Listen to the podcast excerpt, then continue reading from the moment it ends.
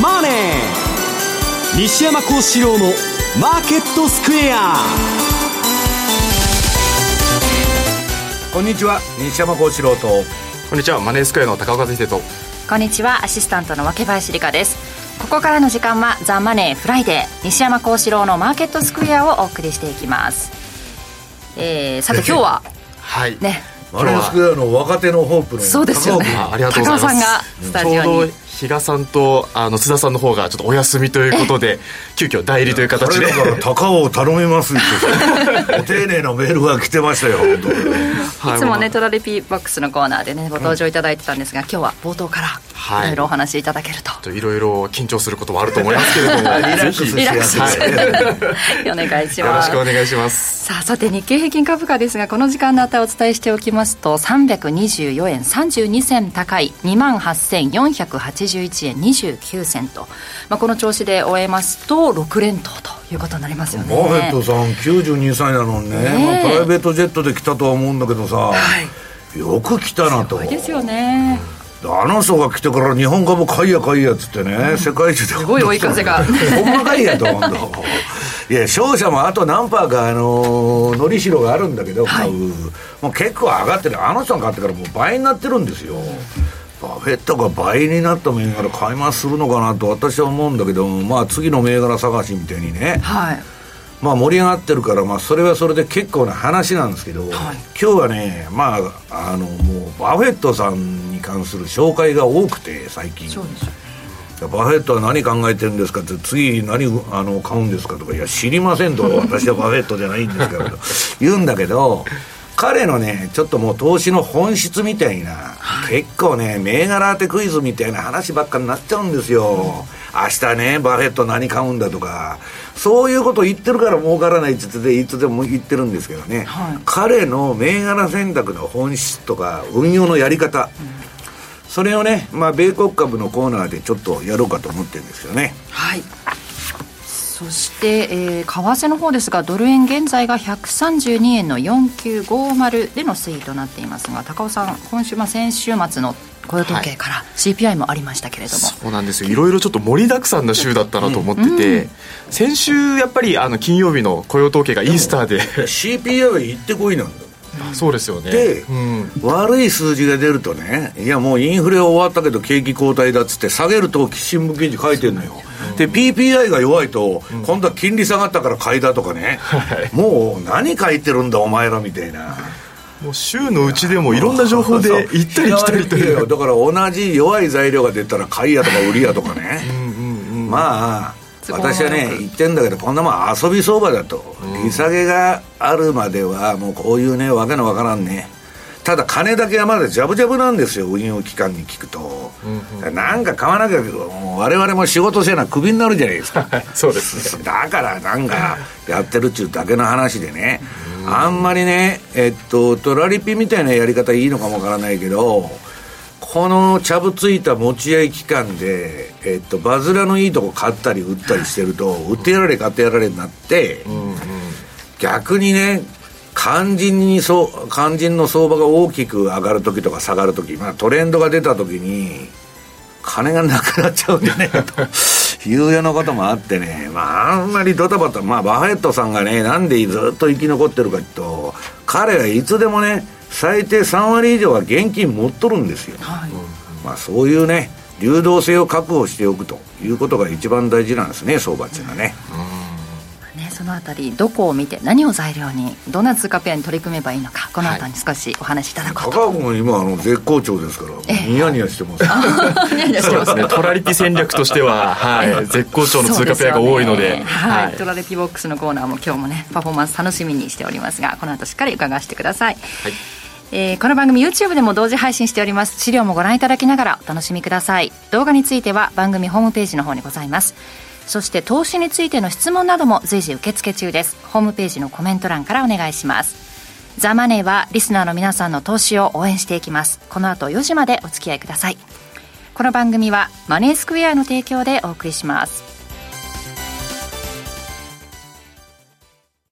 ESG、時々耳にするけど何から始めよう。そんなあなたに。ESG A to Z は ESG がよりわかる、身近になるをコンセプトに ESG に前向きな企業のインタビューや専門家による解説など ESG の最新情報満載でお届けします。これからの投資のヒントになるかも。ラジオ日経第一で平日の月曜お昼12時からポッドキャストや YouTube 動画でも配信中です。マネーに対する食わず嫌いありませんか？フォーユーと学ぶ日本経済。お金に関する心配事は山積みだけどどうすればいいかわからない。そんなマネー初心者に向けた30分です。最近気になるあのニュースについて詳しく聞けたりクイズで楽しく経済について勉強します。フォーユーのマネー事情も聞けちゃうかも。ラジオ日経第一。毎週水曜夕方6時から好評放送中。お楽しみに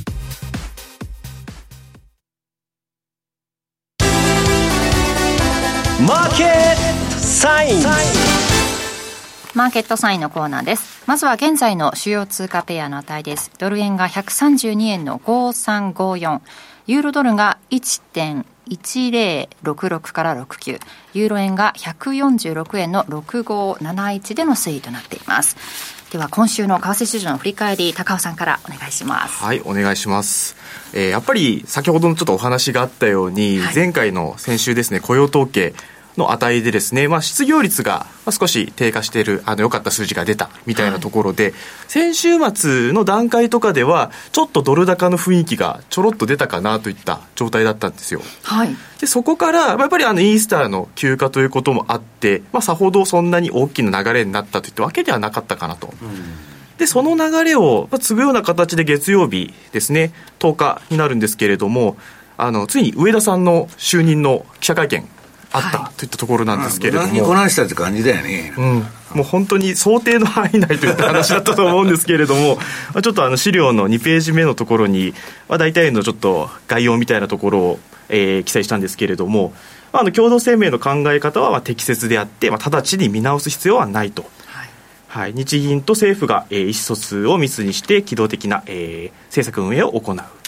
えー経済、えー物価、えー金融情勢を踏まえると現行のイールドカーブコントロールは、えー継続が適当であると、で現状では、えー金利を大幅に上げる状況ではない。でマイナス金利の政策が、えー緩和策の現在のベースであると。でマイナス金利を継続するのが適当であって、えー経済と物価情勢が大きく変われば、えー政府共同声明について議論しますといった内容になっていて、まあ、結局のところは、まあ、想定通りだと思うんですけれども、まあ、あの特に。こういう発言しかできないよね。うん。逆にさ、イールドカーブ見直しますとかさ、言ってたら大波乱になっちゃうじゃん。サプライズですね完全な。いやだからね、バフェットもね、いや、金融不安はないっつって、ああのいやあの、なんだ、銀行は全部保証されとか言っとんだけど、いやそれは自分、大手銀行の株持っとんだから、そう言うでしょうと、まあだから、本音とた建前て日本でよく言うんだけど、うんそうこれは、高尾君が上田さんの立場だったら、この通り言うじゃないですか。あ言うと思いますね、やっぱりチャット GPT に聞いてもこうやって書くと思うよ。そうですよね逆にやっぱりあの上田さん自体がその、まあ、景気だったりとかその辺を意識するみたいな、まあ、そういったイメージはもうあの以前から情報として出てたと思うんですけれども、やっぱりここでサプライズやってしまうと、その言ってることとあの逆になってしまうので、まあ、これはできないんだろうなと。まあ、なのでやっぱりその想定してた通り黒田さんの流れを引き継いでくるような形で、まあ、どちらかというとまあ円高の施策を取ってくるというようなイメージはちょっとやっぱりあの今年の上半期はあんまり考えられないのかなみたいなところで、まあ、それがやっぱり理由だったとは思うんですけれども結局円安の流れがそこでさらにまあドル円でいうと上昇するような流れにつながったかなと思ってますと。でなんかここまでがどちらかというとドル円のあ今週は上昇かなみたいな雰囲気が漂った瞬間なんですけれども、はい、そこで出てきたのがやっぱり次の資料ですね。米の CPI12 日ですね。でアメリカの CPI の発表があってと、でも結果としては、えー総合指数の鈍化ですね、まあ、下がってきたといったところで、もう数値だけ見てなのか、は いもうあのドル売りの流れがと。いや、これ完全に行ってこいなんだよ、この、この、いあの、一日の動き。バーッとロケットみたいに 発射して、で、またね、なんか、数字がまたリークされたとか、それ誤報だったんだけど、もう、あの、渦中ではね、こんがらがってて、一体どうなってるんだって電話かかってきて、なんかね、結構あれだったんだけど、結局ね、その、今、インフレか景気後退かっていうことでね、インフレが収まったっつって悪い数字が出ると、喜ぶ人もいるし、逆にそれは景気後退じゃないかという人もいるし、なんかね、もう本当に、あの、相場の説明に使い分けとるみたいなね、その二つを、いう感じがするんですけどね。やっぱりその金利だけをこう見ているとやっぱりちょっとこう最近の相場足元救われるというか、まあ景気状況みたいなところと。特にね為替相場はそのまあ基本的にはそのドル円レートっていうのは何かというと米国債と日本国債の交換レートなんですよ、でそれは金利差に一番まあ金利差が効くんだけど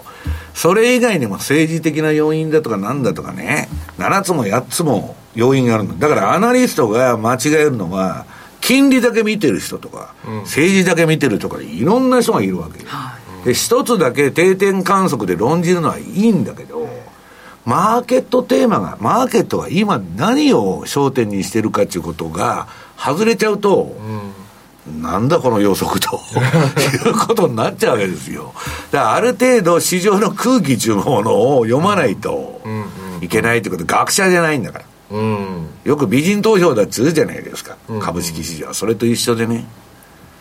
はい、そうですね、うん、そのあたりとかが本当に今あの分かりやすく出ているところだなと思うんですけれども、はい、だから、ね、高尾君のね、言ってることを翻訳すると上がっても下がっても、はいね、意味はないと。はい。だから、トラリピやっとけやと。その通りです。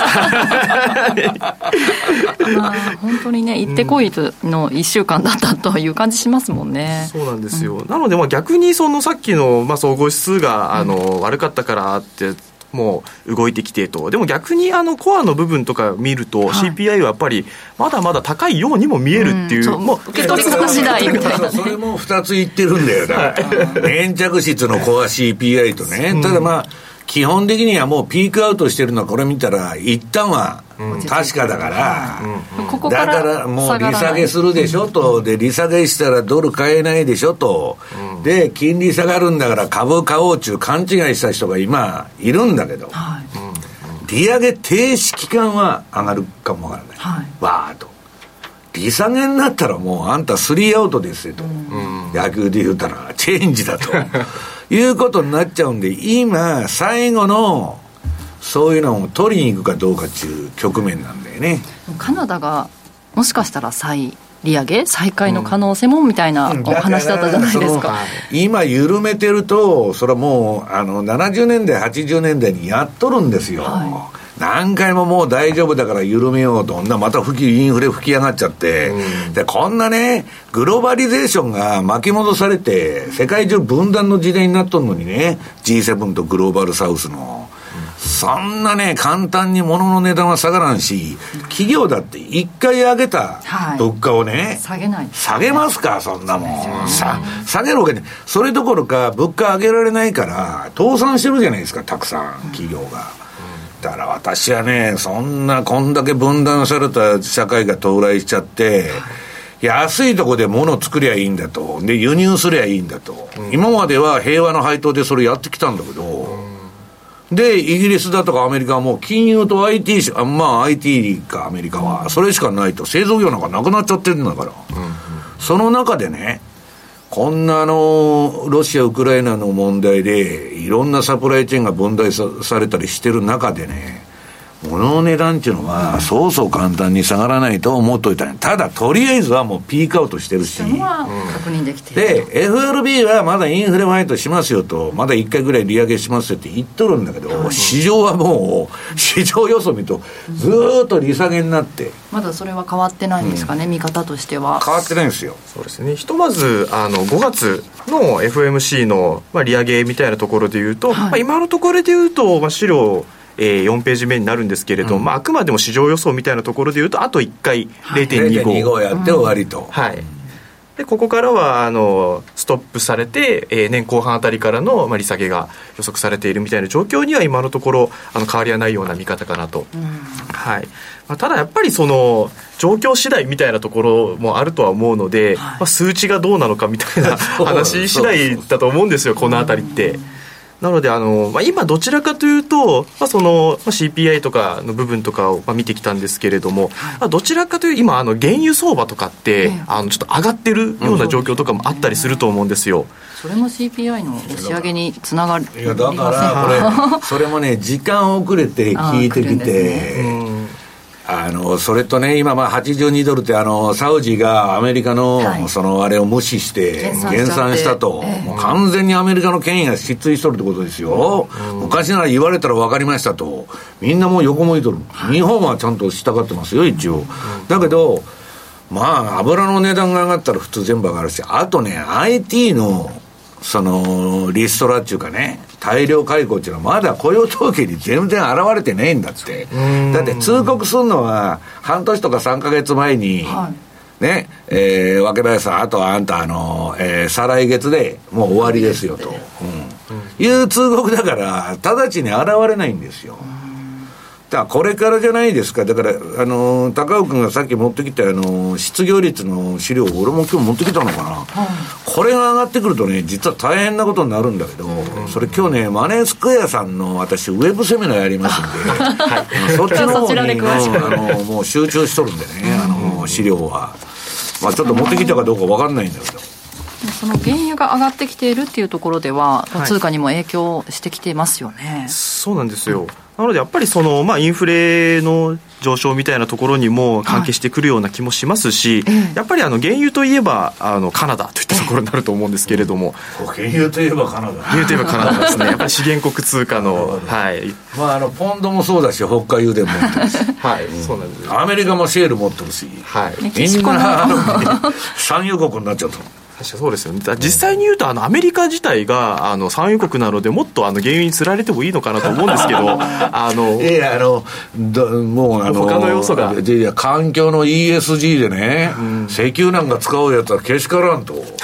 言って電気使えと助成金いくらでもばらまいてやるからってみんながそれにたかってるわけだから、うん、だけどアメリカって電気自動車売れないんだよね。本当面白いなと思ってヨーロッパと違って。あまり好きじゃないいや充電するとこはないんでしょはっきり言って。うん。と思いますよ。あのかなり広いあの長い道路の途中とかで充電切れたらどうするんだって話ですからね。恐怖なんですよ。雪降っとるとこで止まるとかねこれだったらまだあのガソリンエンジンとかであの回すかもしくはそれで充電できるようなはい、そういうも。うヨーロッパがね、えー、ドイツが万歳しちゃって ESG で全部、えー、2000何年から電気に統一するとか言っとったんだけど、うん、やめますって言っとるじゃないですか、うんうんうん、だからもうあのー、SDGs とかね ESG とかねあれ流行りなんですよ昔アル側でやったじゃん、不都合な真実とか言って、排泄権の取り引きしましょうとか言ってね。どこ行ってもたんやいと。で、何回も商売の種に、あれはね、大企業が助成金もらうためにやっとんですよ、みんな。だから、テスラだって、電気自動車で助成金で儲かってんだから。だからさ、イーロンは頭いいよね。そういうとこはね、本当頭いいと思う。彼はね、なんか反体制的に見えるんだけど、はい、ちゃんと全部のことに両立てしてるんですよ。で、今、反民主党に回っとんだけど、別に民主党にも完全に悪い顔してるわけじゃなくて、政府の事業もちゃんとやっとるんですよ。まあ、嫌われてますけどね、民主党からはね。だからまあ、どうなるか、今のあの、チャット GPT とか AI も含めてね、ヨーロッパではもうまたスペインに今度飛び火して、はい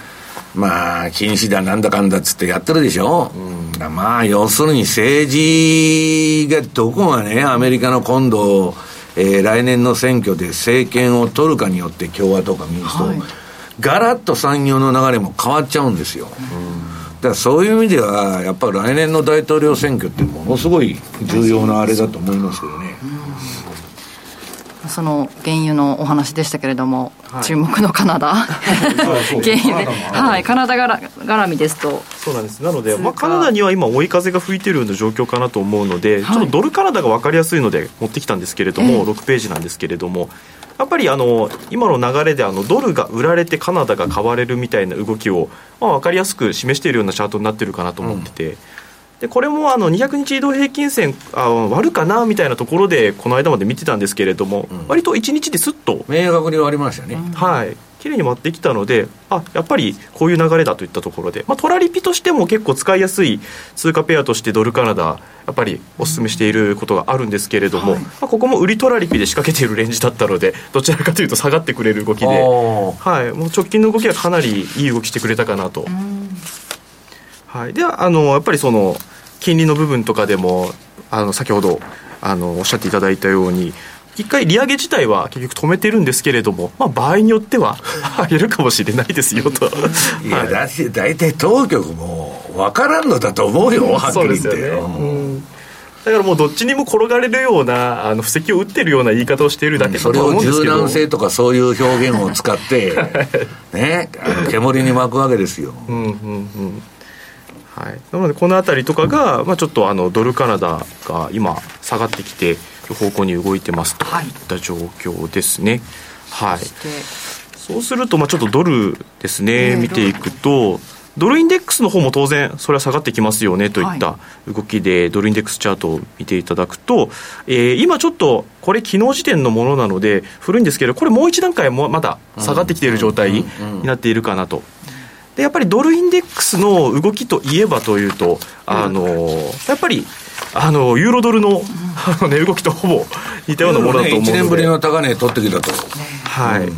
これが本当にあの、まあ、ドルが売られる動きとちょうどあのユーロ圏のいわゆるその金利上昇みたいなところ高派発言がすごく相次いでいるような状況が続いていると、まあこの辺りがちょうど、まあ、0.5っちゅう話だからね、はい、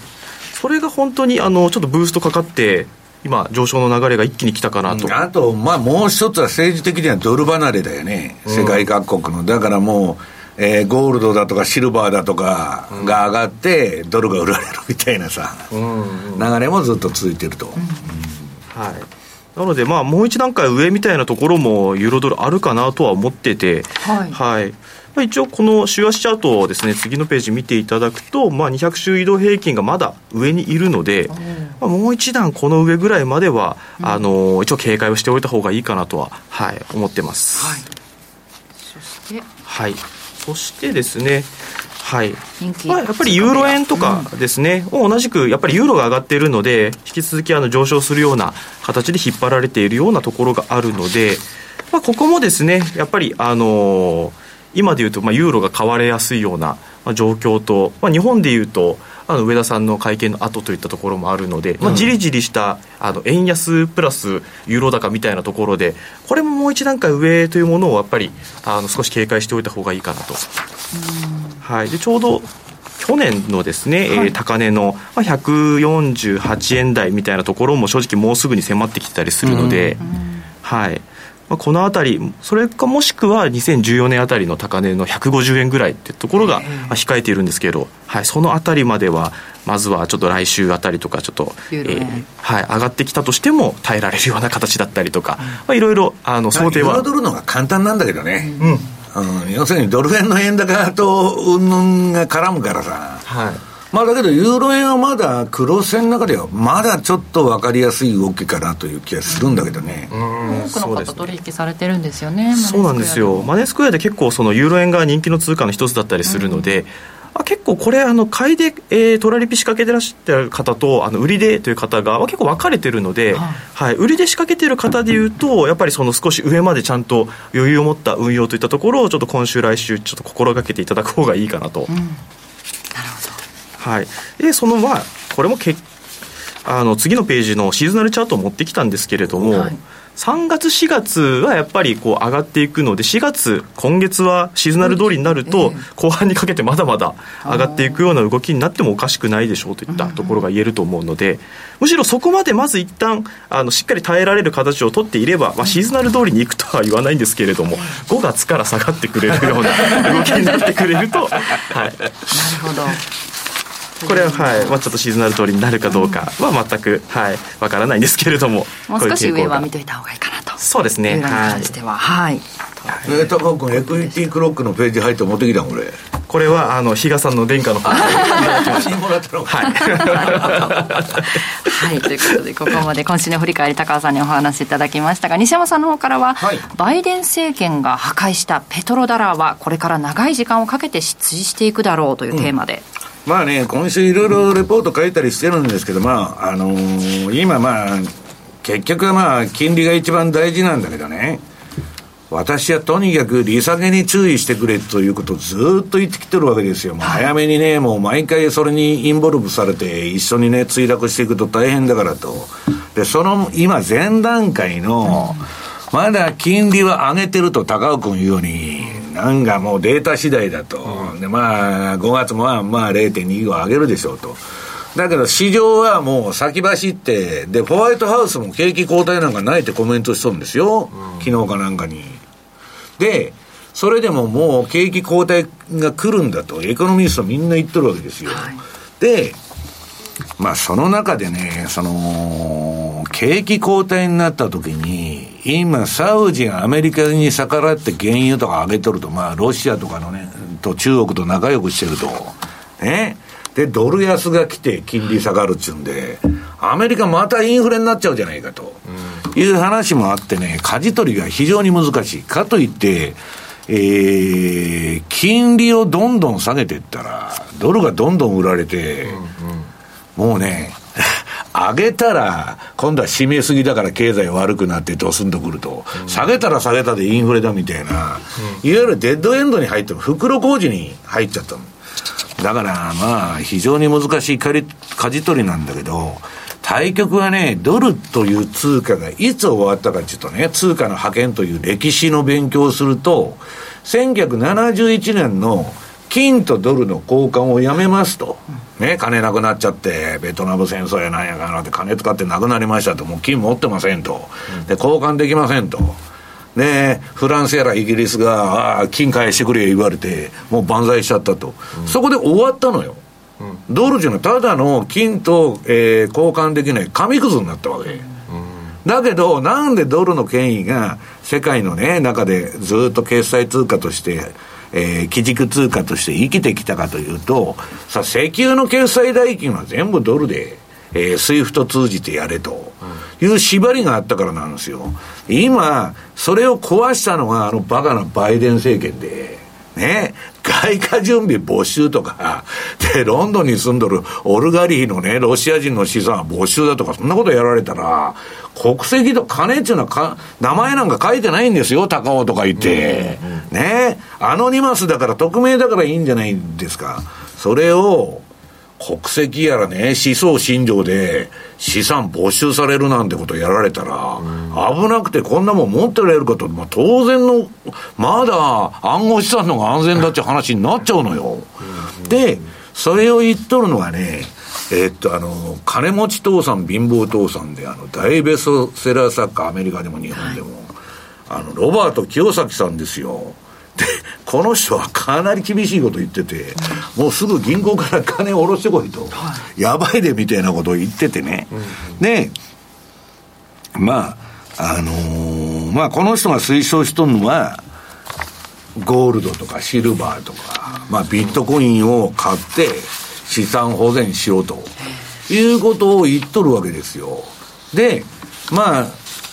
根本はね、そのドルが、その、なんとか生きながらえてきた、えー、ドル石油本位制ですね。ペトロダラーってアメリカで呼んでますけど、それの終わりが始まってる。ところがね、えっ、と、その、なんだ、あの、DS の使いっ走りのイアン・ブレマーだとかね、あの、そういうなんかね、なドルの派遣なんか終わるわけないと、あんたらブレトンウッド3とか言って眠たいこと言うてますけど、そんなことになるわけないと。それは今の既得権持っとるやつは、なんとかドルの価値を維持しようと思って抵抗もするわけですよ。で、いろんなことが言われてんだけど、もちろん今すすぐにね、ドルに変わるもんなんてそうそうないから。それは、その、徐々に 墜落していくんだけど、失墜していくんだけど、もう、10年、20年の単位で見たら、ドルという通貨の終わりの始まりが、もう始まったと。いうことだと思うんです。で、まあ、あのー、私もチャート持ってきました、これ、ドルインデックスの先物を見てもらうと、これ今ドル安相場なんですよ。で、私もこれちょっとあの、昨日のデータは入ってなくて、1日前までのチャートなんだけど、もう売りトレンドでしょ、えー、水色になって。だからまあ、これからね、アメリカは5月にね、高尾君、あと1回やったって、その後どうせ打ち止めか利下げやないかって、去年みたいに0.5、0.75ってバンバン利上げしてたら、それはドル買わなっていう話ですけど、買う理由ないじゃんね、もう、金利からは。で、えっと、このペトロダラシステムの終わりっていうのはね、ゾルタン・ポジャールっていうあの、それこそあの、UBS に吸収された、クレディ・スイスのアナリストが結構わーわー言ってたんですけど、その動きが早いんですよ。はい、予想以上に。で、まあ今ね、ゴールドが、うんと、4ページ。まあ結構もう高値狙える位置まで来て、なんだ、日本円のは、まあ円ベースはもう高値抜いてるんですよね。ゴールドってね、あの、2000年代ぐらいから見てるとね、SP500 とか、ウォーレン・バフェットのバークシャ・ハサウェより成績いいんですよ。で、これは中央銀行が操作してるマニピュレーションしてね、先物市場を使って、はい、ドルの権威が落ちないように、上がらないように上がらないように操作して、2000ドルに近づくと墜落するっていうのが続いてんだけど、今度ばっかりは、バーンと上抜けるんじゃないと。だけど、まあ、それもね、うんと、まあ、来週のメールマガでそれ書こうかと思ってんだけど、あのー、ジム・リッカーズっていうのは言ってんだけど、今のドルの冷静なアメリカのね、その帝国の衰退見たら、さ、さ、3000ドルでも5000ドルでもおかしくないって言っと、ええ、そうならないのはまだドルのね、権威っていうのは残ってるんですよ。うん、まあ、それはともかく、えっと、掲示板の連中がわーわー叫んでるシルバーですね。はいまあこれもなんか当局がコントロールしとるっていう話で彼らはわわ言っとるんですけど、嘘かほんまか知らませんけど、ゴールドについては認めとるんですよ。あの、イギリスのね、えー、辞めたキングさんっていうのが、えー、中銀総裁が、いや、あの、操作してましたってはっきり言っとるんで、で、シルバーも、まあ、電車道相場ですよね。だからトレンド相場っていう意味では、まあ、ゴールド、シルバー。あと、それに、その、ペトロダラーの終わりってことで、また暗号資産が息吹き返しちゃった。うん。死に耐えてたんだけどね。で、ドル相場はどうかと。今日はまあマネースケアさんのセミナーの方で冷やしとか全部入ってるんで、ちょっと資料が多いんで、週足を久しぶりに見てもらおうと。はい、これは私の認識では、えっと、今この、私の認識で順張りシグナルでは、チャートが黄色くなってて、売りトレンド。週足。で、これドル円ってね、5年間ぐらい遊び相場というか、日米が金利固定しちゃって、債券市場国家管理にしたもんで動かなかった。FX 冬の時代ですよ。で、バーっと終えてきたんだけど、今度はもう利下げに行くって言っとんで、まあ今そういうのをね、織り込んでぐちゃぐちゃぐちゃぐちゃ横ばいでやっとんだけど、まあドドル売られてくんじゃないけど、ただ、ドル円は実需がね、貿易赤字が続く限りは、ずん、全部円安の実需のが多いんですよ。だから、他の通貨とちょっと違う動きします。で、ユーロドル。これはもう明確でね、ユーロ高ってもうずっと始まっとるんですよ。で、私のこのシグナルで、まあ、ユーロね、すごくこれ稼いでくれて、上げ下げが割とはっきりしててね。で今はもう、えー、買いトレンドがずっと続きっぱなしと。要するに去年の大幅なドルのもう利上げっていうのはね、なくて、で、どこの国も、アメリカが上げたからしょうがねえから。あの、アメリカがインフレ起こしてるんですから、で、それの迷惑で戦争と、全部金利上げたなわけですよ、ヨーロッパとか。で、ユーロがガンガン上げてると。で、ポンドはね、ユーロよりはこれ週足分かりにくい動きなんだけども、これもね、ポンド買いになってると。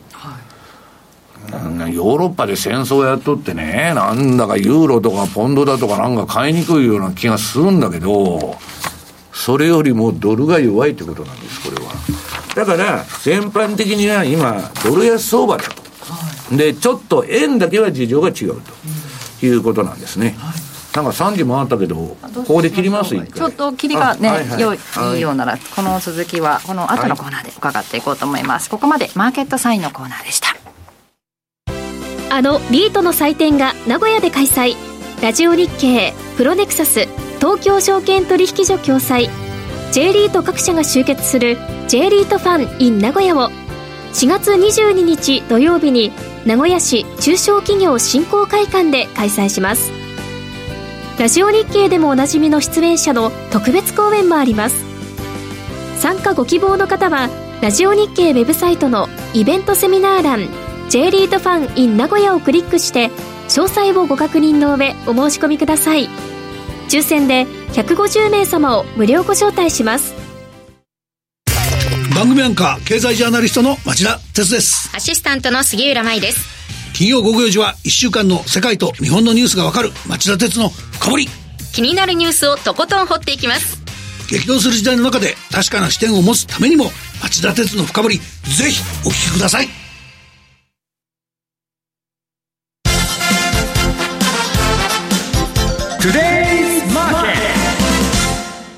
トゥデイズマーケットです。今日一日の株式市場の動きについて、ここからはラジオ日経鎌田新一記者とともにお伝えしていきます。よろしくお願いします。よろしくお願いします。はい。大引けを迎えまして、日経平均株価336円50銭高い28,493円47銭と1.2%の上昇ということで、これで6連と6日続伸ということで、1か月ぶりの高値つけましたね。6日間続けて上げてると、そうですね、強いと感じますが。その前のね、水曜日、木曜日などは2日間で、えー、800円ぐらい下げたんですよね。あのー、だから、すごく日本株というのは、えー、短期的にね、方向が、あ方向性が出ますよね。ただ、長期的に見ると、まあ先週も西山さんとお話ししましたけれども、はい、なんかいつ見ても結構2万7千円台半ばの500円ぐらいが多いな というような、そういう話しましたけど、ただ、上がったり下がったり、はい、えー、するような場面はこうやって見られてる。なるほど。トラリピ向きってやつですよね。今日、トラリピ向きです。ただ、結構ね、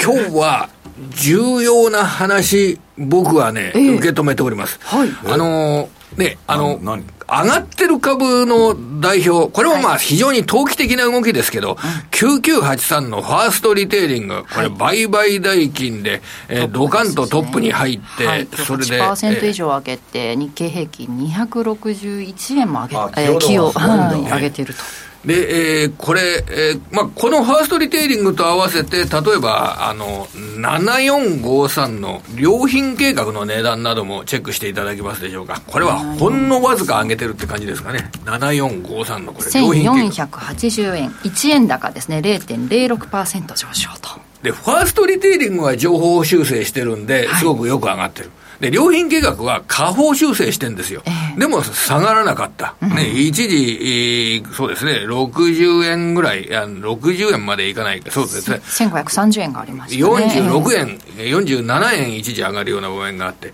で、結構これ、来週のちょっとポイントにも入りますけど、はい、来週3月の中国の経済指標が発表されますよね。えー、はいえー、来週の18日火曜日ですね。これが結構、えー、日本株を見る上で一つの注目点になるんじゃないかと思います。工業生産高、小売売上高。そうですね。そのファーストリテイリングとかは中国で儲かってるっていうんです中国がですね、売上のデータを申し上げますとね、昨日決算を発表したんですが、1月と2月を合計した数字は、えー、これが過去最高。で、3月、一番最新のデータ3月ですね。3月の売上高が35%増加、中国で。それで、えー良品計画については、1月が13%増加、2月が17%増加、3月が35%増加。これはあの、中国の中国大陸っていう売り上げのくくりになってるわけですけれども、はい、要は、あの、1年前と比べると中国の売り上げが非常に増えている。それからもう一つ、あの、これ西山さんのお詳しい、えー、パリの、はい、えー、ルイ・ヴィトン。詳しくね。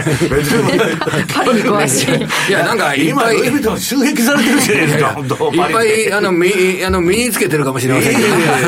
このルイ・ヴィトン・モエ・ヘネシーっていう、ヘネシーですから、これも西山さんお詳しいかもしれません。お酒と。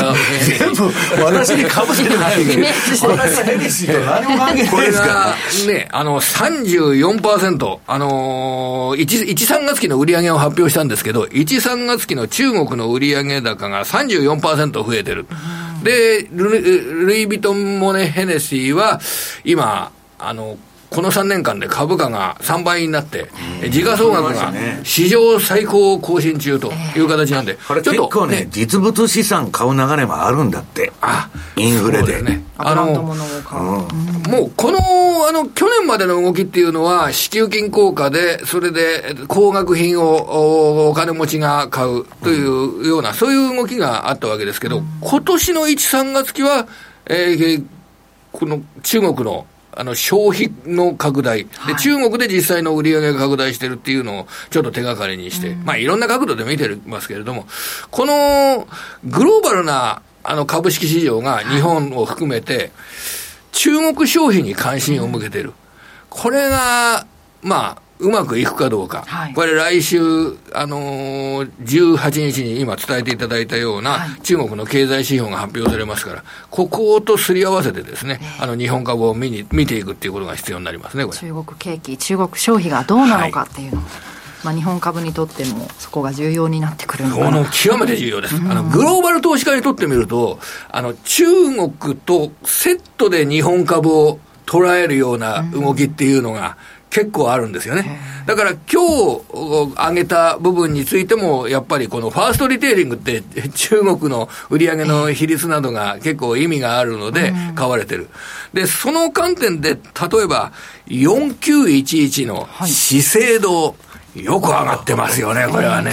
だから中国関連なんですね。2%以上上昇して6699円。これもみんなやっぱり今、日本株を買ってるというか、いつも日本株買ってるのはこう、売ったり買ったりするっていうのは、やっぱり短期的な動きにで結構お金の入り方っていうのは変わってくるわけですよ、はい、今だから中国と化粧品ですとか、うん、そういう観点で捉えや捉えやすいという状況になってますね、そのグローバル投資家という意味ではその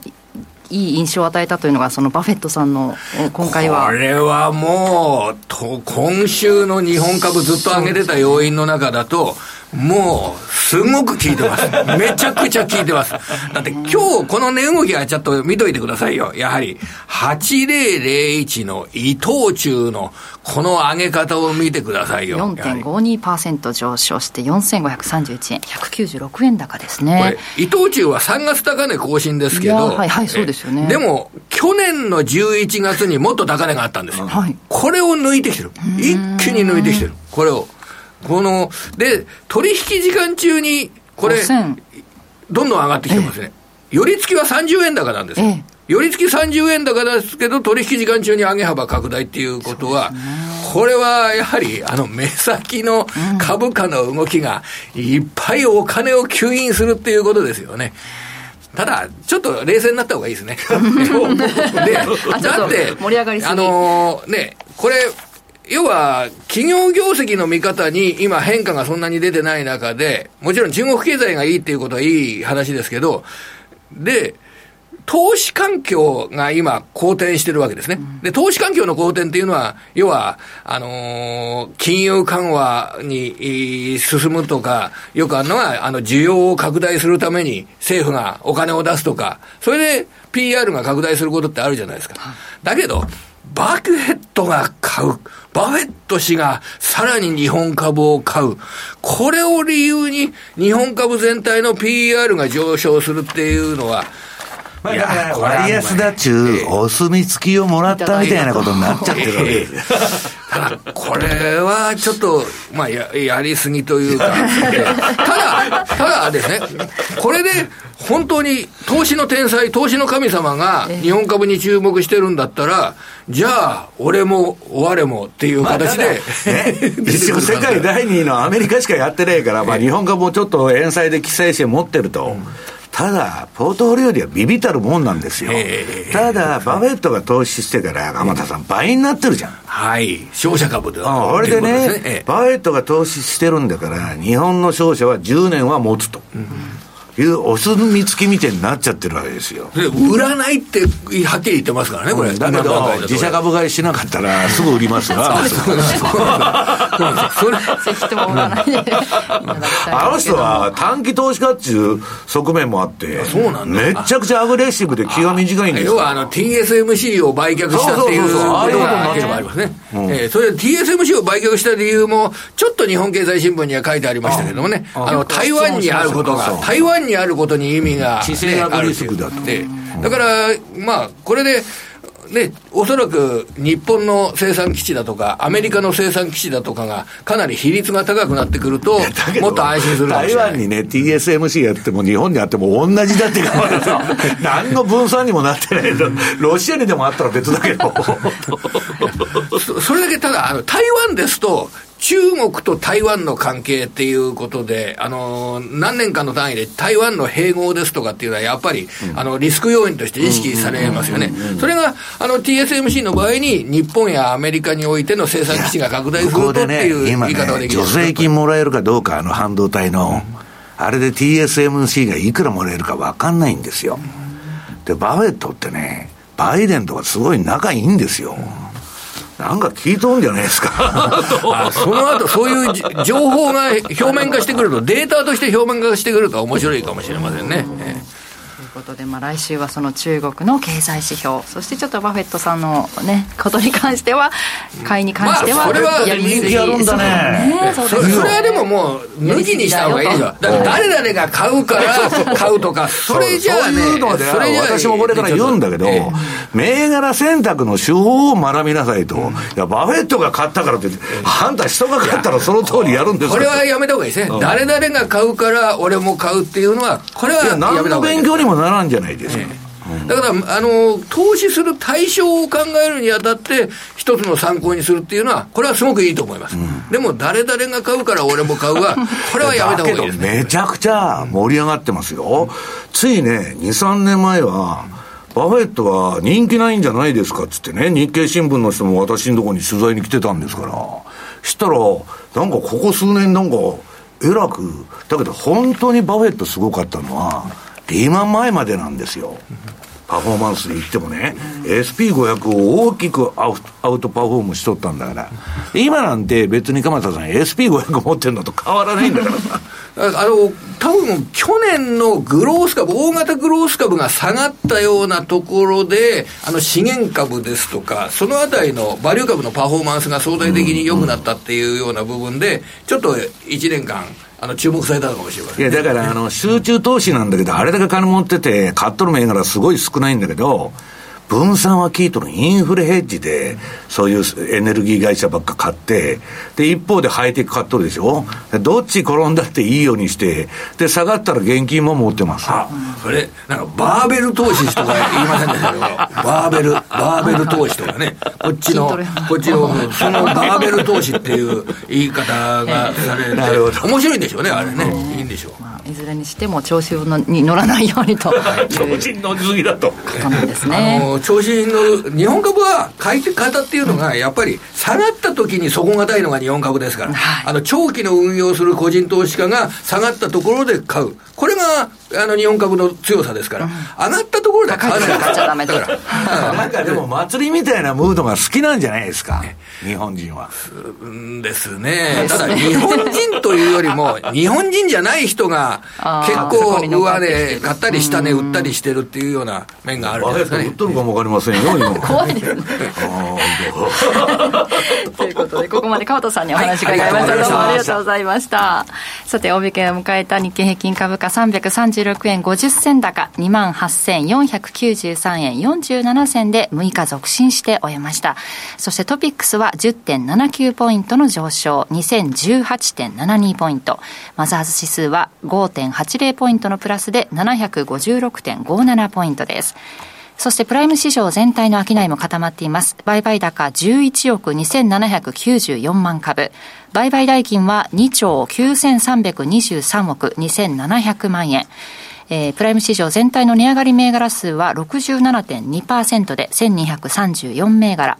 値下がり銘柄数が、えー、519銘柄で全体の28.2%。変わらずが82となっています。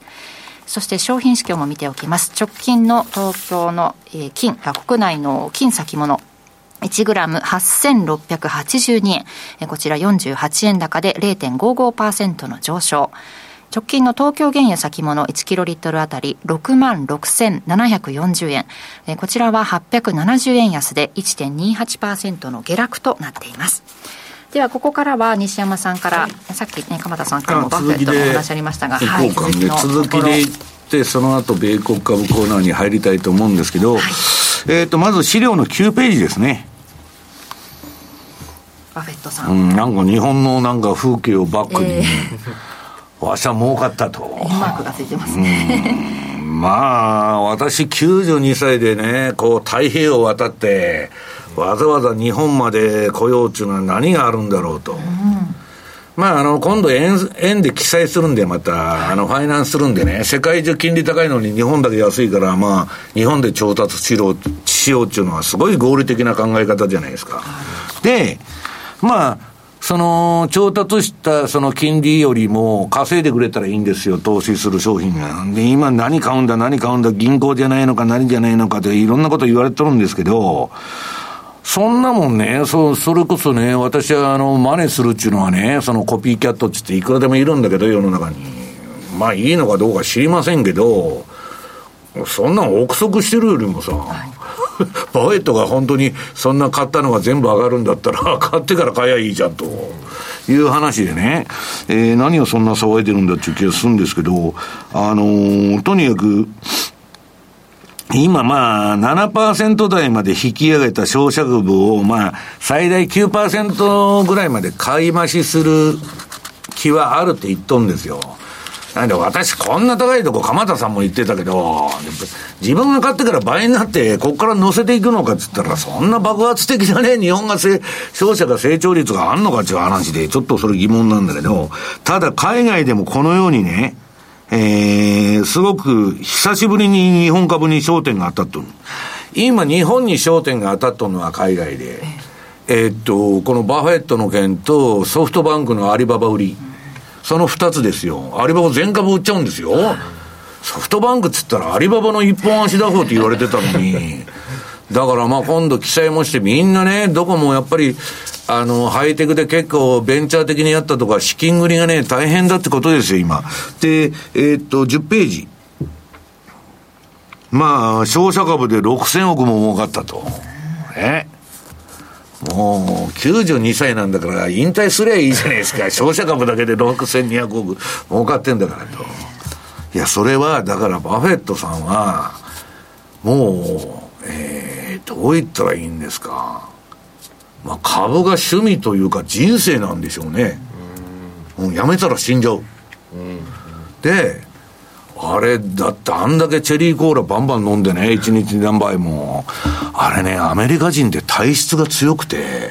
日本人が同じことやったら痛風とか糖尿になっちゃうすぐ。アメリカ人にならない贅沢品いくら食っても、大丈夫なんですよ。あの、日本人は贅沢病って言われてそういうの、すぐダメになっちゃうんだけど。ハンバーガーとコーラ食べ続けるだけですあのジャンクフードあんだけ食っても、はい、健康診断に引っかからないっつうね。好きなものをね、捨てることが一番長生きの、まあ、とか若林さんかっていうぐらい体力があるわけですよ。で、90歳まではね、さすがに。いや、若林さんも太平洋渡っとるかもわかりませんよ、本当。で、えー、っと、10ページ、あ、10ページのその隣。ただ、この人はね、一部に、まあ、私の友人の前田さんなんかもどちらかと言ったら全く認めとらんと俺は。こんなもんは認めんぞと、運が良かっただけだとまあそんなことは言ってねえんだけど。あのねまあ株まあ二人目のバフェットはいないっていうぐらい真似できないんだけどあのねまあ今この人がこれだけ生きてこられたっていうのはやっぱり FRB のおかげなんですよ。全部危機救済してきた。日本で運用しとったらバフェット破産してるかもわからないんですよ。あの、89年からやってたら。これで、えっとね、うんと、なんだっけ、自社株買いが最近大好きで、アップルで味しめちゃったもんで、自社株買いしないとかすぐ売っちゃうんですとにかく。で、それっていうのはね、自社株買いについてもいろんな議論があるんだけど、一部、そのベンチャー的な企業の経営者が自分の私利私欲のためにストックオプション発行して株価操作して売り逃げて引退するみたいな使われ方をしてるんでね、バフェットもそれ批判してるんですよ。だけどこれは昔そもそも自社株買いっていうのは法律違反だったんだから、こんなもん推奨しとるバフェットはどうかっつって、グランサムなんかは叩いとるわけ。あの、GMO のね、イギリスの。それもまあ言えることなんですよ。すで、まあ、とりあえず、えっと、TM、TSMC を売ったのは謎だったんだけど、それあの、記者の人が質問してね、えー、11ページ。これバフェット来るのっていきなり来た来たんですかね、これ。なんか不不意気味で、ど前もって何日に来日するとか聞いてないじゃん。うんね、新聞社の人もそんなもんさ、知ってるんだったら教えてくれたらいいけど、いきなり来たんだと思いますよ。だから、なんかびっくらこいたみたいな話だったんだけど、とにかくね、うんと、地政学リスクで話したら言うと思うんですよ。だから、これ掲示板で揶揄されて、その、えー、次の12ページ。バフェット TSMC 売っとるやないかいと。はい、アメリカの上院議員はね、TMC のプットこうとると。だから戦争でも、えー、ことを構えようという気があるんじゃないかって、バイデンがまた。で、私はね、ロシアと中国の二正面はやったら、アメリカ潰れるって言ってるのに、やるわけがないでしょうと、今、ロシアで、どうのこあ、ウクライナとあれ、代理戦争をやらしとるんだから。ただまあ、ちょっとずっとそういうきな臭い話は出てるってことですよ。で、えー、なんだっけ、金融、米銀破綻パニック必要な人。当たり前じゃないですかと。いや、バフェットさんこうやって言ってますけど、大丈夫ですかって聞いてくる人がいるまた。いや、山ほどさ、銀行株持っとるのに、銀行株危ないですって言ってからなら言うかもわからんけど、誰がそんなもん言うんださっきの上田さんと一緒ですよ、と。言えないですよね。あなた人のこと考えてますかと、その人の立場になったら言えないんですよ。で、まあそのバンカメが上がっとるんだったらいいけど、はいえっ、ー、と、これもね、自社株買い期待でずっと話さんと思っとんですよ。ウェルスファーゴはもうダメだっつって切っちゃったんだけど、で、まあこれ見てると売りトレンドじゃないですか、今、あの、ブルーの。はい。まあ大体会話ノイズ、まあ儲かる時もあるんだけど、まあ大した上げじゃない、横ばいから底抜けちゃったっていう感じで、うん、で、金融破綻終わったのかと思ったら、まだ底ばいでしょ、これ。はい、V 字型に上がってきとらんじゃん、こんだけ落ちたの。うんだから、バフェットがまだまだ、えー、銀行破綻は続くって言ってるんだから、あの人はそこで儲かるんですよ。後のベーカップコーナーで話しますけど、あの人はとにかく市場の最安値平均以下のコストでね、ゴールドマンとかバンカメとか持っとるんですから。私にはくれませんよ、そんなもん。そうですよ、いや、市場の全部毎日の安値拾って平均コスト作ったよりも下なんだよ、取得コストが。そんなわけねえじゃん。いや、だからそういうね、金融マフィアと呼ばれる側面もあるんでね、この前、米銀の破綻が起こった時に、あのー、なんだっけ、えー、っと、招集しょったんですよ。えー、全部の銀行から FRB から。で、バフェットさんはそれに入っとんですよ、メンバーに。なんで一企業のね、じいさんがそんな方に呼ばれて、金融危機について、けんあの、議論しとるんだっておかしいでしょ、本当まあだからそういうインサイダーインフォメーションも入ってくるのかどうか知らないけど、まあ、そういうのでね、先回りができると。で、それはともかくとして、14ページ。まあ、バフェットさんが来たんで、日本株も息吹き返しましてですね、今これ久しぶりに買いトレンドになっとるんですけど、私の順張り。これは私順張りやってないんですよ、日経。いつ見ても同じ値段だって言ってんだから。だけど、た高尾君、このさ、青のゾーンでトラリピやればさ、結構儲かりそうなんだけど、ただね、通貨のトラリピと違って、株って落ちるとき、2割、3割とかいくじゃん、平気で。レバレッジかけてると飛んじゃうんですよ。だから日経平均のオプションでも、えー、11勝1敗でみんな飛んじゃうんですよ。要するに動かないから、プットもコールも両方売っといたら、毎月チャリンチャリンって入ってくんだけど、年に1回ぐらい、めちゃくちゃ上げたり下げたりするときあるの。それで全部失うっちゅうね。だからこれはね、株についてはね、簡単に取られびっちゅうんだけど、変動幅がでかいんで。かなり余裕持ってそう、めちゃくちゃ小さいポジションで、広いので。だから、だからあの、これからね、アメリカの株もレンジになるんじゃないかっていう話があって、比嘉さんが来た時に70年代とか80年代の米株のチャート見せたの。うん、でこれ、これ、こういう株が相場になったらトラリピできるかって比嘉さんに聞いたら、できねえと。うん、いや、レンジはいいんだけど、上下動の幅が、広すぎ広すぎて、証拠金飛んじゃうと、こんなもんやったら。まあ、そういうね、ことも考えてないといけないと。レンジだから何でも儲かるっていうわけじゃないと。で、えー、こんな日経やるくらいならですね、えー、次の SP500。これもあんま動いてないんですけども、横ばいで。私は利下げまで遊び相場って言っとるのはもう今すでに遊び相場なんですよ。去年までの下げは一旦落ち着いて、その後横ばいでしょ、ずっと。あんまり今、あの、順張り的に出入りするのは得策じゃない局面。で、それでも、まあ、ナスダックは比較的よく動くんで、えー、っと、その次の16ページ。まあ、これは順張りでも、まあ、なんとかなっとると。まあ、あの、トントンでやられても降りられるみたいな形のチャートになってますんでね。まあ、悪くはないということで。で、今週の米国株に行きます、ここから。でね、もう、バフェット、バフェットってね、いや、なんでこんなにみんな騒いでるんだろうっていうくらい、あの、私もね、いや、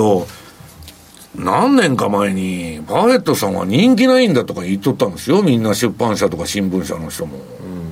それで、いや、あの、なんか最近急に人気が出てると。で、まあそれはいいんだけどね、バフェットさんってね、なんで儲かっとるかっていう話なんですよ。だってみんなバーヘッドの真似したらさ、みんな儲かるじゃん。同じことすれば。ね、同じことやって、ちょっと遅れるかもわからないけど、コピーキャットでやってったらいいわけでしょ？銘柄数も大したことないですよ。米株一株から買えるんだし。だけどね、二人目のバフェットっていないんですよ。で、あのね、私もね、バフェットの研究だいぶ昔にしたんですよ。で、なんでバフェットだけ金持ってね、我々は儲からないんだと、そんな。それはね、ファンド運用なんかやってたら、ちょっと成績悪いと、解約の嵐ですよ。うん、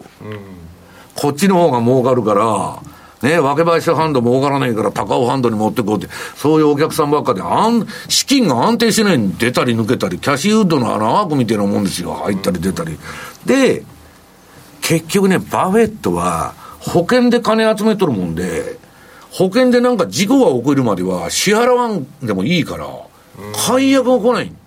バークシャハサウェイの株は売られるかもわからないけど、ファンドみたいに解約してくれとお客が来ないんですよ。だからあのビッグショートのマイケル・バーリーなんてね、リーマンショックで大儲けしたっつうんだけど、それまでの2年間すごい評価損で、もう解約請求の嵐で、強制停止しちゃったりね、解約を映画見たらよくわかるけど、地獄の目に遭ってるんですよ。バフェットは、相場下がっても誰も損害保険払う事故が起こらない限り誰も金返してくれって言わないから、のんびり運用できる。それとね、昔は我々運用始めた頃ってアメリカの株って8%の金利ついてた。まあ、あの、ゴールデンエイトつって、長期国債8%が普通だった。それが中立金利よ。で、そこから10%とか12%高いなと。で、6%とか5%は安いなっていう時代だった。そうするとね、私が10%儲けましたと。株式運用でも FX でも何でもいいけど。だけど、アメリカの金利が8%だとね、まあ10年使わないで短期金利でやるんだけど、まあ5%でも8%でもいいや。まあ8%としましょうか。と私が10%儲けても、アメリカ人にしたら、3ヶ月の国債買っといたら8%自動的に金が入ってくるのに、あんたが10%儲けてくれたって、実質2%しか儲かってないじゃないですかと。8%国債の金利分引かれちゃうんですよ。フリーランチって言って、金利分引かれるの、運用者は成績から。したら別に20%儲けたって8%が金利あったら12%のパフォーマンスにされちゃうんですよ。だけど、パフェットさんはね、ゼロで集めてるから、そのまま20%回したら20%し、10%上げたら10%なんですよ。そういう違いがあってね、まあ彼の成功の理由は保険をてことしたゼロコスト調達。ところが最近バフェットがなんでそれ目立たなくなっちゃったかって言ったら、中央銀行が全部ゼロ金利にしちゃったんで、世界中。みんな、まあ言葉は悪いけど、大したことない企業でもゼロで調達できるようになったの。うんうん、で、差異がなくなっちゃったの。で、バフェットのバークシャーに最も近い事業形態って言われたのはアマゾンなんですよ。アマゾンはいくら赤字でもなんで潰れないかって、金バンバン本が売れたと。先にお客から金が入ってきて、支払いが後だから、常に手元資金があるから、資金繰りが回るわけ。で、バフェットはね、後悔したのは、アマゾンを買わなかったのは、私は後悔していると言っとるんだけどさ。で、まあ、それはともかくね、えー、そのバフェットさんじゃどうなんだっちゅうと、えー、ほぼ、1万人いたら9999人、えー、資料の18ページ。SP500 のパフォーマンスを超えることはできないんですよ。SP500 の方が運用者より優秀なんだ。ね、株の運用者に金なんかで、ということは、なるべく手数料の安い ETF 買っとくのが一番いいとかね、そういう話になっても、CFD 買うとかね、えー、ただこ、この人は、これ見たらね、えー、っと、1987年から、これちょっと古いチャート。2017年ぐらいまでのパフォーマンス、あ、2019年だ。出てんだけど、パーフェットの成績青。で、SP500 がオレンジ。すげえずーっと上回っとるじゃん。あありえないんですよ。だから、運用者の銘柄選択としては、やっぱ能力がある。はい、ただ、この人はタイミングを読むのは全然うまくないですよ。まあ、ほったらかしみたいな感じが、いや、タイミング読むのもダメだとすぐ切っちゃうからうまいんだけど、割とね、発言聞いてるとぼーっとしたようなこ と言ってますよ。で、ただね、詳細に見ていくと、次のページ、19ページ。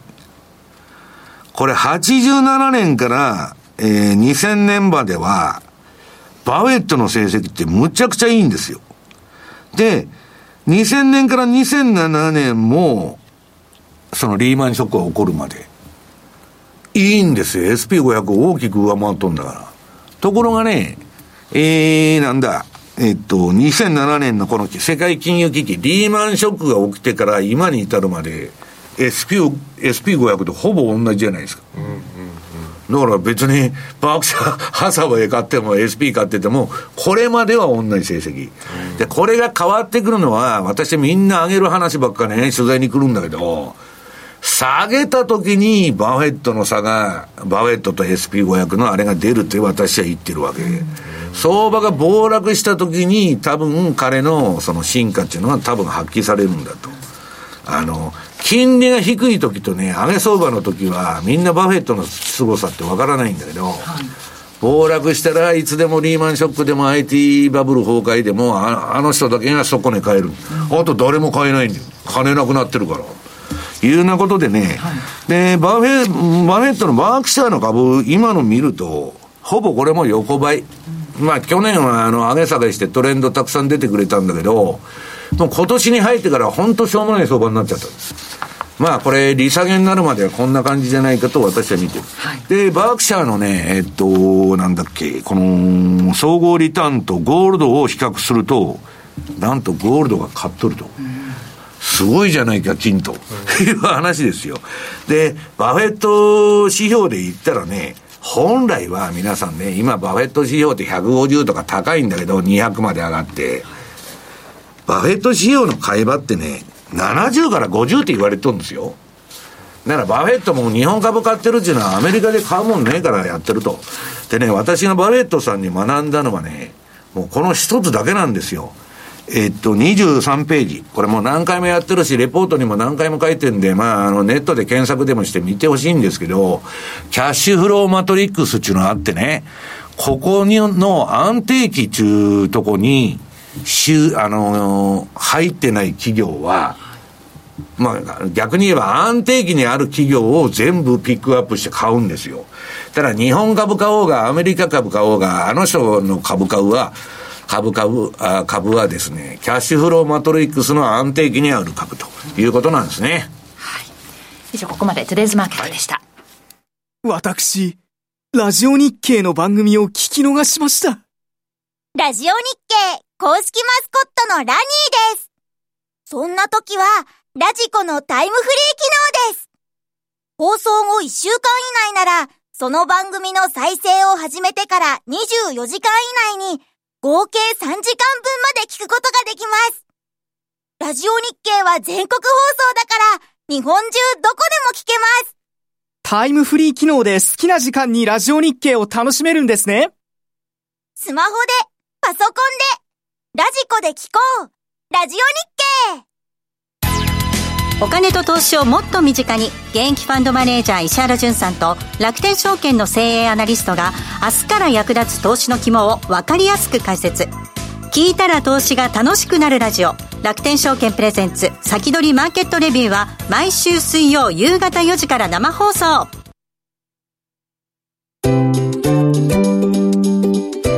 マネースクエア。トラリピボックス。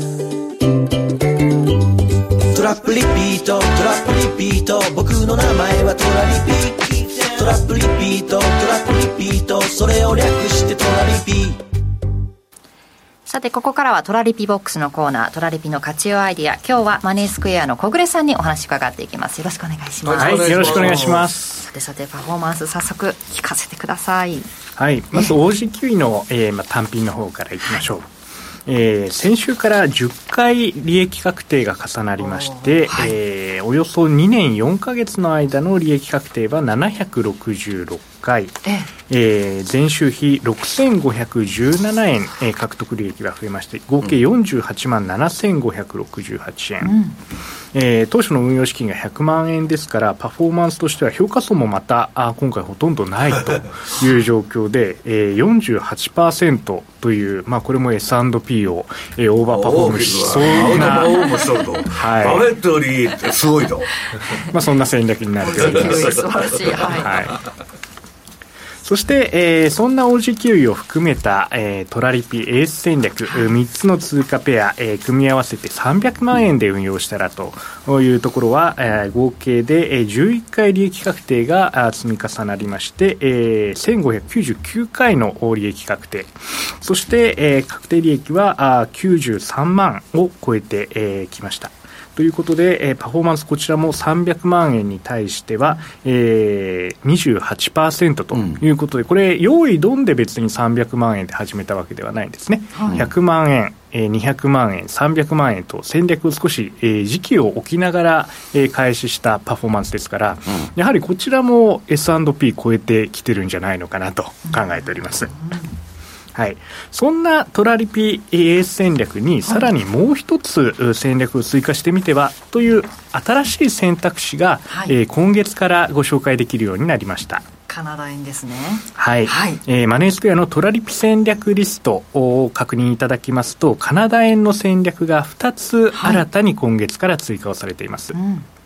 えー、一つが、えー、積極運用パフォーマンスを目指す比嘉さんが作った戦略、はい、そしてもう一つ、安定を重視した私の作ったあ戦略ということで、2種類リスクの大きさが違うような戦略になっています。攻めと守りと。はい、うん、えー、こちら、えー、この戦略を公開しました後に、はい、高尾さんが、えー、詳しい動画で、えー、説明をしてくれてますが高尾さんこの2つの特徴を簡単に説明していただけますか、はい、やっぱりカナダドル円の買いといえばもうあの比嘉さんから毎度おなじみの情報だったと思うんですけれども、はい、それを、まあ、両方とも買いなんですけれども、うん、どちらもあの視点が違うので、はい。あのーやっぱりまあプラススワップを得ながらの、えー、運用といったところには変わりがないんですけれども、はい、まあ、どれだけのあの見通しを持ってちょっとアグレッシブにいくのかとか、まあ、逆に行った際にももう少しちょっと余裕を持ったスタンスで、えー、守っていくのかみたいなところがそれぞれ発想が違うので、これは好みに合わせて選んでいけるところかなと思うのでぜひ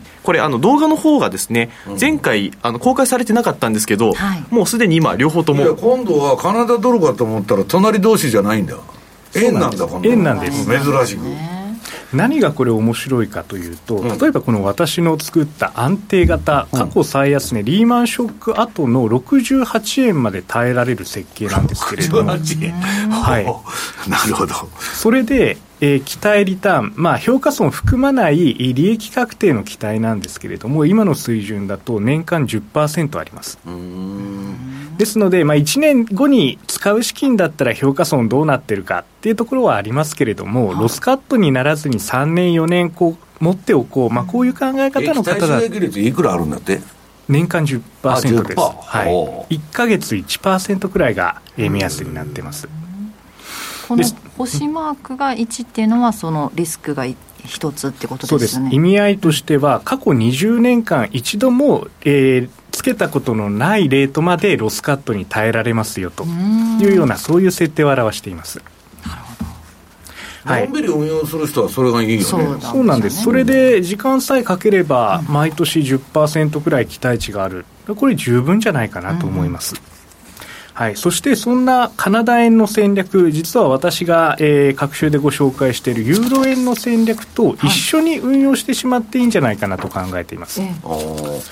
えーま、前回もお伝えしましたが、えー、売りの戦略と買いの戦略、クロス円ですから、えー、どちらも、えー、クロス円ということで、円高に触れれば、えー、カナダがの評価損が増えて、円安に触れれば、えー、ユーロの評価損が増える形になるんですが、うん、同時に評価損が増えるということはまず考えにくいですから、うん、同じ100万円に乗っかって、2つの戦略を走らせるということができるんじゃないかと考えております。そんなユーロ円の、えー、実際、えー、1月20日に最初にご案内した戦略ですが、えー、2ヶ月3、2か、えー、2月と3週間、えー、現在経ちまして、はい、えー、100万円の元での戦略ですが、すでに5万円の利益確定を済ましていると。ただ、現在評価損が、えーと、7万、えー、167円発生してますので、ごめんなさい。一番上、マイナスがついてないですね。マイナス1万6501円の、えー、総合損益は、えー、若干のマイナスですが、利益確定はすでに5万を超えているというような形になっております。はいまあ、こんな形でカナダ円の戦略、ユーロ円の戦略、組み合わせてみるのも面白いと思います。また、エース戦略とカナダ円の戦略、えー、これをまずは基本の戦略として考えていただけたらと思っています。エース戦略もプラスワンということなんですよね。なるほど。その他新規講座開設キャンペーンなんかもね、えー、行っておりますのでぜひこの機会にこの通貨ペイ始めてみるのも楽しいかもしれませんまたぜひ来週もパフォーマンスいいパフォーマンスを祈っておりますので聞かせてください。ここまで小暮さんにお話を伺いました。ありがとうございました。ありがとうございましたマネースクエア。あなたもマネースクエアのトラリピで FXCFD 運用を始めてみませんか？特許取得の自動注文トラリピなら発注の手間や時間に悩まされることのない快適な運用をサポートしてくれます。さらに投資情報も充実。投資家の皆様のお役に立つ最新情報を毎営業日配信しております。ザ・マネーでおなじみの西山幸四郎さんをはじめ、有名講師陣による当社限定の特別レポートも多数ご用意。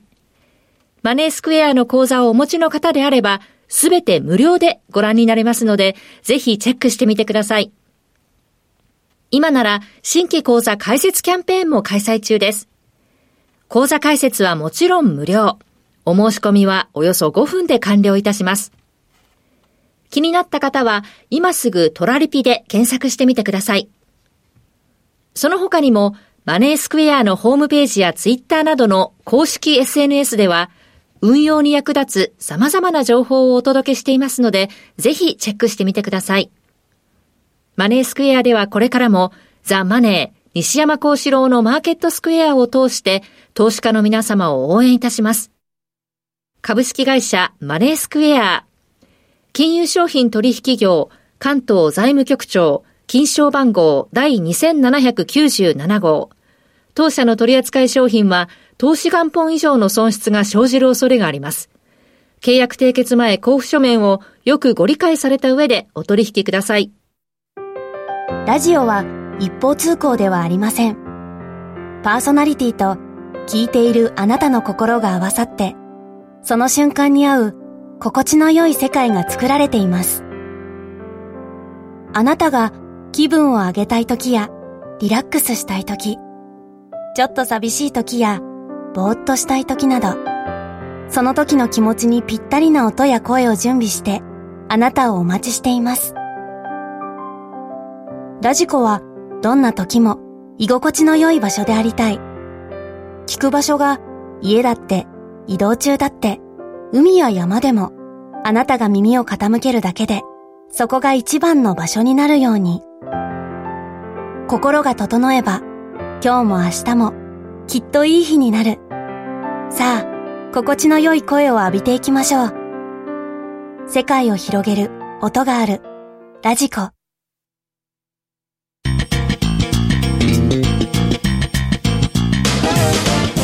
西山幸四郎のマーケットスクエアこのコーナーではマーケットの見方について西山さんにいろいろな角度で教えていただきます。今日のテーマ、手遅れになるまでしがみつくな。今を犠牲にしても、ということですね。まあね、利下げまでは遊び相場で売りやってても買いやってても、まあ大したことないというか、トラリピやってたらいいのかもわからないけど、はい、利下げになったらちょっと怖いですよと。でね、えー、っと、ドル離れっていう意味で言えばね、えー、っと、あのー、マクロンが中国行ったじゃないですか。で、めちゃくちゃな発言しとるんですよ。いや、もう、アメリカのね、変な政策にバイデンがやっとることに巻き込まれたくねえと、フランスとかヨーロッパが。なんで当事者でねえことにインボルブされなきゃいけねえんだと。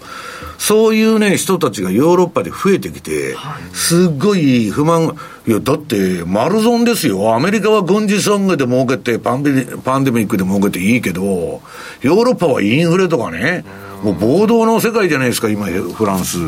で、まあ、フランス人ははっきり物言う、まあ、個人主義の国って昔から言われてますけど、いつでもはっきり物言うんですよ。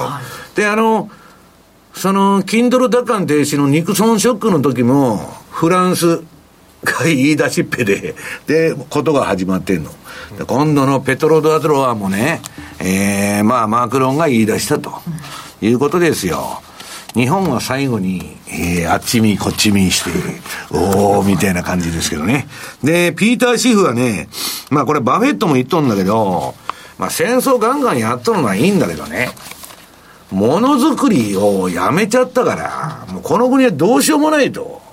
ね、空中戦の右のものを左に動かすっちゅう商売しかやっとら金融の。そんなもんでええんかいと。いう話でね、根本的にアメリカの建国の理念に立ち返れと。で、その次のページ。えー、これがまあ、あの、テクノロジーのね、えー、っと、あれで10年、15年ぶりの民族大移動が起きとると。ハイテクの余剰人員が、まあ、どこ行ってんのか知らないけど、で、その隣はね、まあ、これはバリュー的にも高すぎるっちゅう、まあ、あれが出てるんで時間がないんで、次また行きますけど、えっと、に、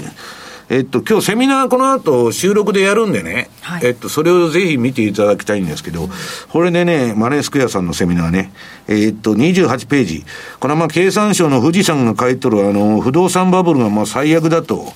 で、まあ、アメリカね、大体2割ぐらいは、えー、不動産下がってきて、どこも。はい、で、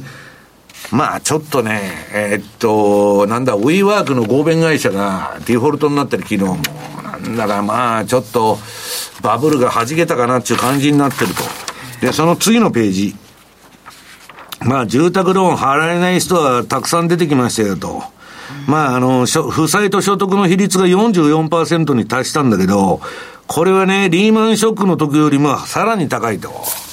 まあ実態は、まあ、収め限りっていうことですね。で、これね、バンコブアメリカのハーネットさんは最後の利下げ、利上げの時に売れと、まあ5月に売れって言っとるんだけど、今度0.25上げたら、私はね、まだちょっと早いんじゃないかと思ってて、えー、その、いつでも持ってきてる最後のチャートですね、えー、30ページ。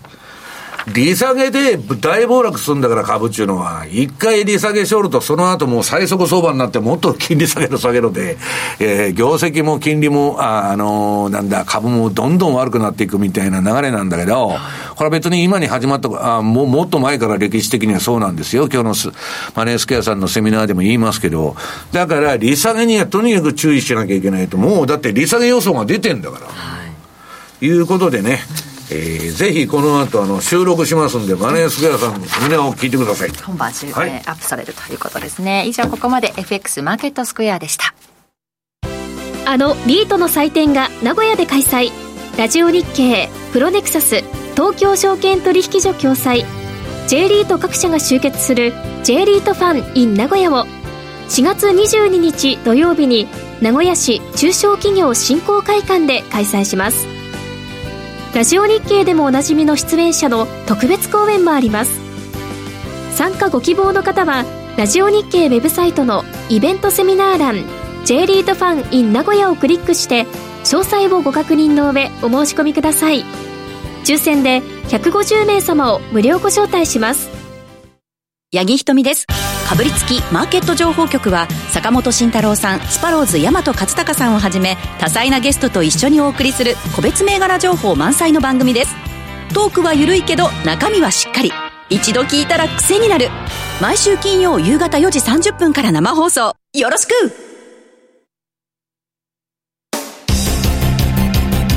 マネースクエア。投資戦略。さて、来週に向けての投資戦略伺っていきます。高尾さん、どんな通貨ペアいきましょう？そうですね、うん、まずは、あの、OG9 位がちょっと来週は気になるかなと思っていて、はい、あの、13日、今週ですね、オーストラリアの雇用統計が、まあ、ちょっと当てにならない数字の発表があったんですけれども、はい。そこに、あの、まあ、綺麗についていくような形で、まあ、オーストラリアも失業率があの低下して雇用拡大といったところで、まあ、素直な反応で OG9 位自体があ上がってくるような、まあ、動きがあったんですけれども、で今、どちらかというと、ニュージーランドの金利の方が、あのオーストラリアより高派でどんどん上がっていきますよと、金利でいうとニュージーランドで。だよね、はい、で景気でいうとオーストラリアみたいな。そういうふうな構図に今中国とかのあのオーストラリアの大麦の関税みたいなところを見直すみたいなニュースも出ているので、そのあたりがちょっと別の視点で今あのシーソーになって要因として、まあ、ボラティリティも出てくれつつまあ、結局のところ、レンジの中で収まりそうみたいな動きが。オーストラリアの景気の話はわ分かりやすいけど、ニュージーランドは羊しかおらんのでさ、読みにくいよね、景気 全く分からないんですよ、その辺が。はい。そのあたりとかで、やっぱりあの OG9 位の、まあ、レンジの中でのボラティリティみたいなところはちょっと期待したいかなといったところですね。なるほど。はい。でそれとですね、はい、えー、まあ、ちょっと冒頭にも今日話が出たちょっとユーロ圏のお話といったところで、えー、やっぱりあのユーロ円ユーロドルとあとユーロポンド忘れていきませんと、うん、はい、これが19日に、まあ、それぞれあのヨーロッパ圏の消費者物価指数の発表が出てくるので、まあ、あのやっぱりヨーロッパ今あの高発発言が相次いているような状況と、まあ、それに対して、まあ、ポンドがどうなっていくのかみたいなところで、まあ、今のところどんぐりの背比べみたいなユーロポンドだったりするんですけれども。はい、この辺りで何かしらの動きがちょっと出てくれるかなみたいなところが塾にちょっと要期待かなといったところで、はい、思ってます、冒頭でもありましたけどねそのユーロ。あの結構当局者でも高派な発言出てますし、うん、はい。ね、その辺りでユーロの上昇っていうのはちょっと今後注目したいですけど。エース戦略としては、やはりねそのよ横ばってくれるというか動きながらもレンジワークしてくれるのが、はい、どちらかというとやっぱりあのボラティリティもありつつレンジの中というものが一番あのパフォーマンス的には良かったりするので、はい、はい、そのあたりが本当に今週来週あたりとかあのうまいこと世界戦略がワークしてくれるような試合になってくるかなとは思っているので。はい、この辺り注目していきたいなと思ってます、そのシーズナル的にもユーロ円のシーズナルさっき見せてくれましたけどね4月はユーロが強いということですからね。あとまだ半分4月はありますから、はい、はい、ちょっと5月になるまではあのしっかりと上の対策を。これはユーロでなくてユーロ円のシーズナルだよねだから。これユーロ円ですね。これユーロ円ですよね、はいなので、まあ、ちょうど4月末にかけてみたいなところが、まあ、株と同じような感じだよね。そうです。5月にどんどん。年末上がって。うん。まあ、ここがちょっとどうなるかといったところである程度やっぱり運用にはこの辺り想定して余裕を持って、はい、運用していただくのがいいかなと思ってます。今日手元の端末では100、えー、ユーロ円が今146円の5566と、うん、さっき71ぐらいまでいってましたけれども、うん、ね、じわりじわりと来週にかけて上がってくるのか注目通貨ということで OG9 位と、えー、ユーロポンドと紹介していただきました。ぜひこの辺り注目してみてください。あと西山さんのセミナーが今晩あるということですので、はい。はい、収録して9時過ぎぐらいに公開されるんじゃないかな、はい、そちらの方も合わせてご覧ください、ということで番組そろそろお別れの時間です。今日ここまでのお相手は西山幸四郎と何ですか高岡秀と。桶林理香でした。さようなら。さよなら。この番組はマネースクエアの提供でお送りしました。